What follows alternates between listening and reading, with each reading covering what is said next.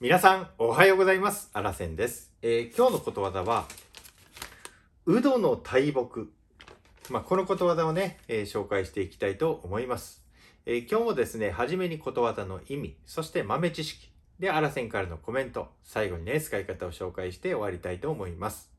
えーこの番組は毎朝あなたにことわざを一つ紹介する番組になっております。まあ、ことわざはね、人生を豊かにするものになっております。少しでもね、ちょっと学びたいなということでね、思いがある方はぜひ登録ボタンを押していただきましてね、毎日聞いていただけると嬉しいななんて思っておりますので、どうぞよろしくお願いいたします。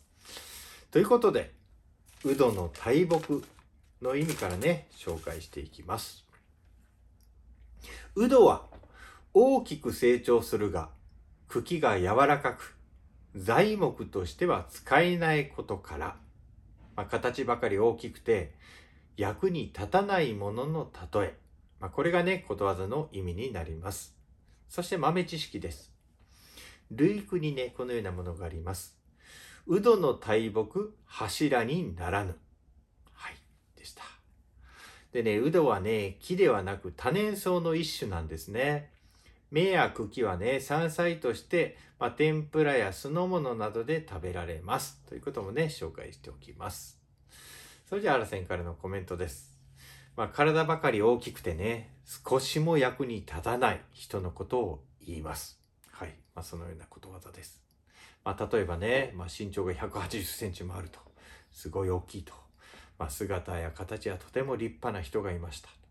しかしその人は体は大きくてもあまり力はなくて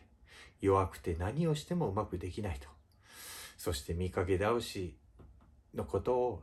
うどの大木というふうにね、えー言ったんですね。はい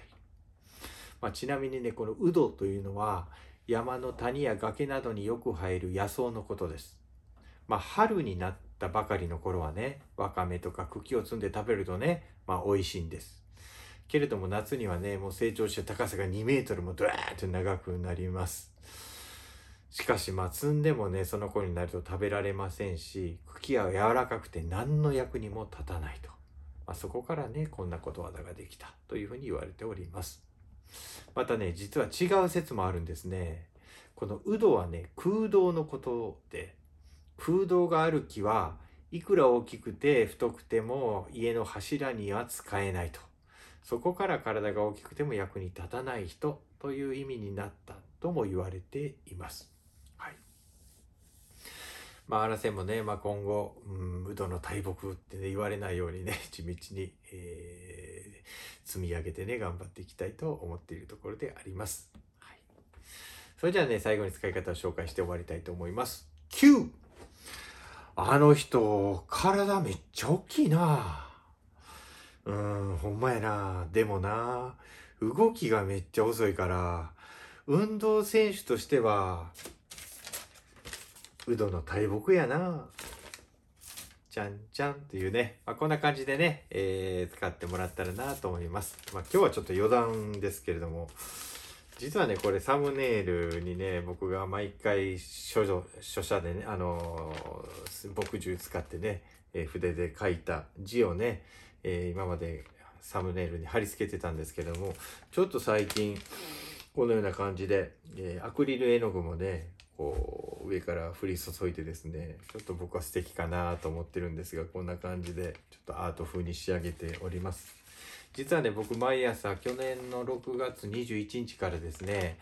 えーもう1年近くなるんですけれども毎朝インスタグラムでねこの書いている場面をね発信してるんです。はい。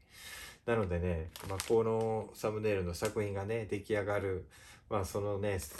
まあ、プロセスをちょっと、まあ、見てみたいななんて思った人はぜひ、えーインスタグラムグラムのね「荒い荒いセンチュリー」っていうのでねちょっと、えー検索していただければ出てくると思いますのでぜひ見ていただけたら嬉しいななんて思ってますのでよろしくお願いします。はい、ということでね今日も最後まで聞いていただきましてありがとうございました。素敵な一日にしてまいりましょう。いってらっしゃい。目の前のあの人の大切なあの人の心に火をつけて励まそうと思うのならあなたが燃えればいい